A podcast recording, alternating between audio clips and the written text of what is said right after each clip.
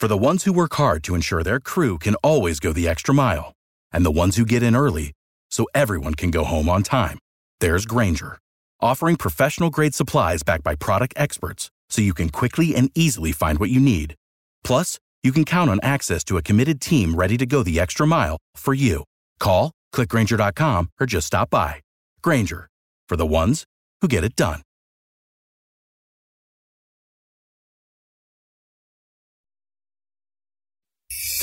This is the WOKV Spotlight on 104.5 WOKV. Jacksonville's only all news morning show continues. We're now at 747. And Trevor Lawrence, you know, is undefeated on Saturdays. That's been a storyline that's been out there for the last couple of weeks now since the Jags have played on Saturday the last two weeks in a row. This dates back to his high school days, back when his hair was long, back when his hair was you know, take a lot I mean. of pride in it because we play on a Saturday again, you know. So maybe, you know, that would be, you know. So I mean, just it is what it is. I don't really think about that. I think about we got to win this game to keep going, to keep playing, to keep our season alive. So that's what I think about. So trying to go 38 0 if you want to put it that way. Put it that way. Why not? Uh, Brent Martineau from Action Sports Jax ESPN 690 is with us. You know, he's had success. He knows how to win, but more than anything, he knows how to be resilient and not lose his cool. And we saw that late in the season and especially the last two weeks, Brent. How important is that going to be to a Jags victory? Yeah, he doesn't blink, as they say in the locker room. But I think that's uh, it's bigger than that, Rich. When he was drafted number one overall, he was such a winner, and we knew the Saturday stuff, or at least had a feel like some of those numbers existed. He only lost it,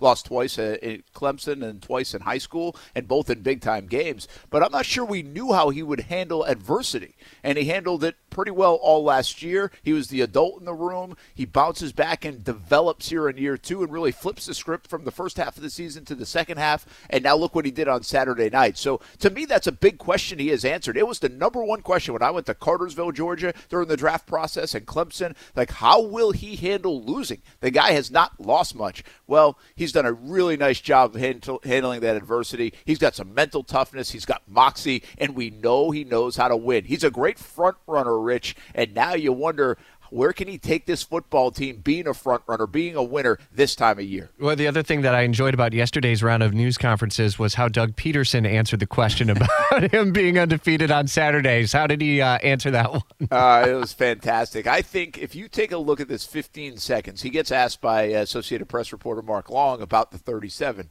and he takes a look and, and Pederson, if we illustrate this, uh, is at the podium, and the reporter's over to his left hand side, and he just looks to his right and he says to the other reporters, "This guy."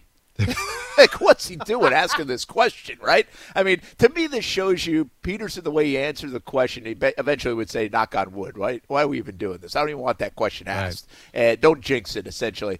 Is uh, It's just a guy you could be at a bar with having a drink and he would react the same way. Uh, it shows me the genuine nature, the, the down to earth guy that these guys all love in the building, and that's the reputation he's had around the league. But it was a fun moment. All right, so we're at Thursday, and what lies ahead for the team before they leave? We've got the big watch party on Saturday. There will be the send off on Friday. Is today like kind of one of the last tune ups? And, and what will be one of those key uh, you know phases of the, the game that you'll look for that might be a sign that this team is headed toward victory? What might they change from the last time they lost to the Chiefs only by 10? Okay, so today's uh, the last practice here in Jacksonville. These practices have been pretty light this time of year, right? Trying to just get the bodies right and go over the details. And of course, attention to detail is not a problem. Everybody's heightened. Everybody wants to win this time of year. And then they'll uh, hop on a plane tomorrow afternoon after that send off and get to the team hotel. And they won't have as long a wait now. Remember, they've had the 8 o'clock games, they had the 4.30 game in Kansas City. So that's kind of the next few days. The injury report will come out today, but both teams are relatively healthy. We're keeping an eye on Mecole Hardman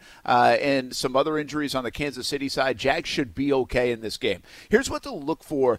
I think that would show a sign of victory.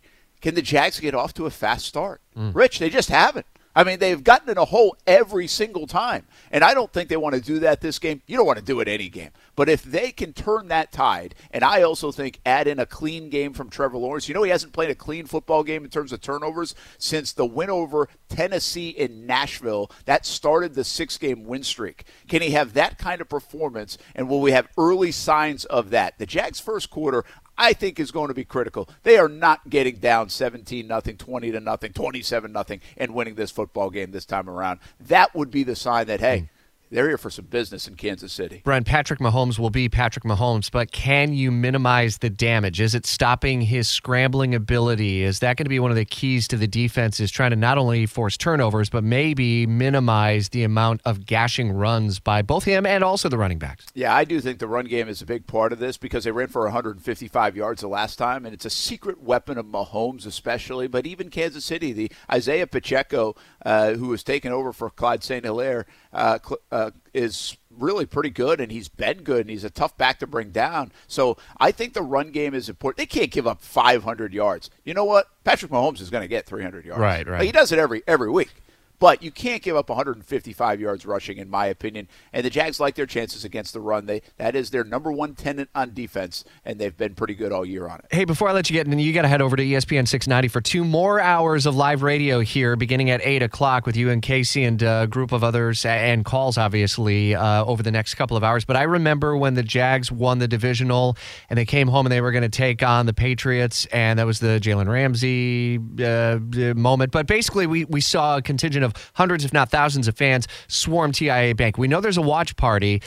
Is there anything brewing, or would it just be more like um, uh, grassroots where fans would greet them upon their return late Saturday night? Yeah, if they I, happen to win? I don't know what they're thinking there. And here's the difference, Rich. I, I do know this is different. The team used to bus to the airport, and then they would bus back to the facility. Yeah. And so eh, the cars would be there, and then they were going back no matter what. That doesn't take place anymore. The guys drive their cars to the airport. So I think that could be a little problematic. And this is going to be even later than that arrival. That was a one o'clock game right. in Pittsburgh. It's a four thirty game here. So you're talking about an after midnight arrival. I don't know. I don't think the team is going to even put anything out until they're not going to jinx that, right? Why right. even talk about winning a game? But uh, I'd be a little surprised if we have that same thing just because the details are a little different and the organization of it would be tough. But I think that's also why they're doing a send off and, and watch party. We'll see what happens. Um, but uh, I think the celebration of this football team, if they win, will be ongoing for, for days and days, uh, regardless of what kind it is. Oh, you can bet. We'll see you tonight at Strings. What time is the show? Uh, seven o'clock show tonight. We'll have all the special teamers. So Riley Patterson, who was the hero the other night oh. with that big kick, he'll be there along with Logan Cooke, who's been awesome. Ross Matiscik, uh, the long snapper, and Josh Allen, who has really turned it on these last month or so. He will be there, of course. As always, Strings Sports Brewery, seven o'clock. Uh, we look forward to it. We'll see you on ESPN 690 here at eight o'clock. And if you want to listen to two more hours of Jags coverage on ESPN 690, starting at eight through ten. For the ones who work hard to ensure their crew can always go the extra mile and the ones who get in early so everyone can go home on time. There's Grainger, offering professional grade supplies backed by product experts so you can quickly and easily find what you need.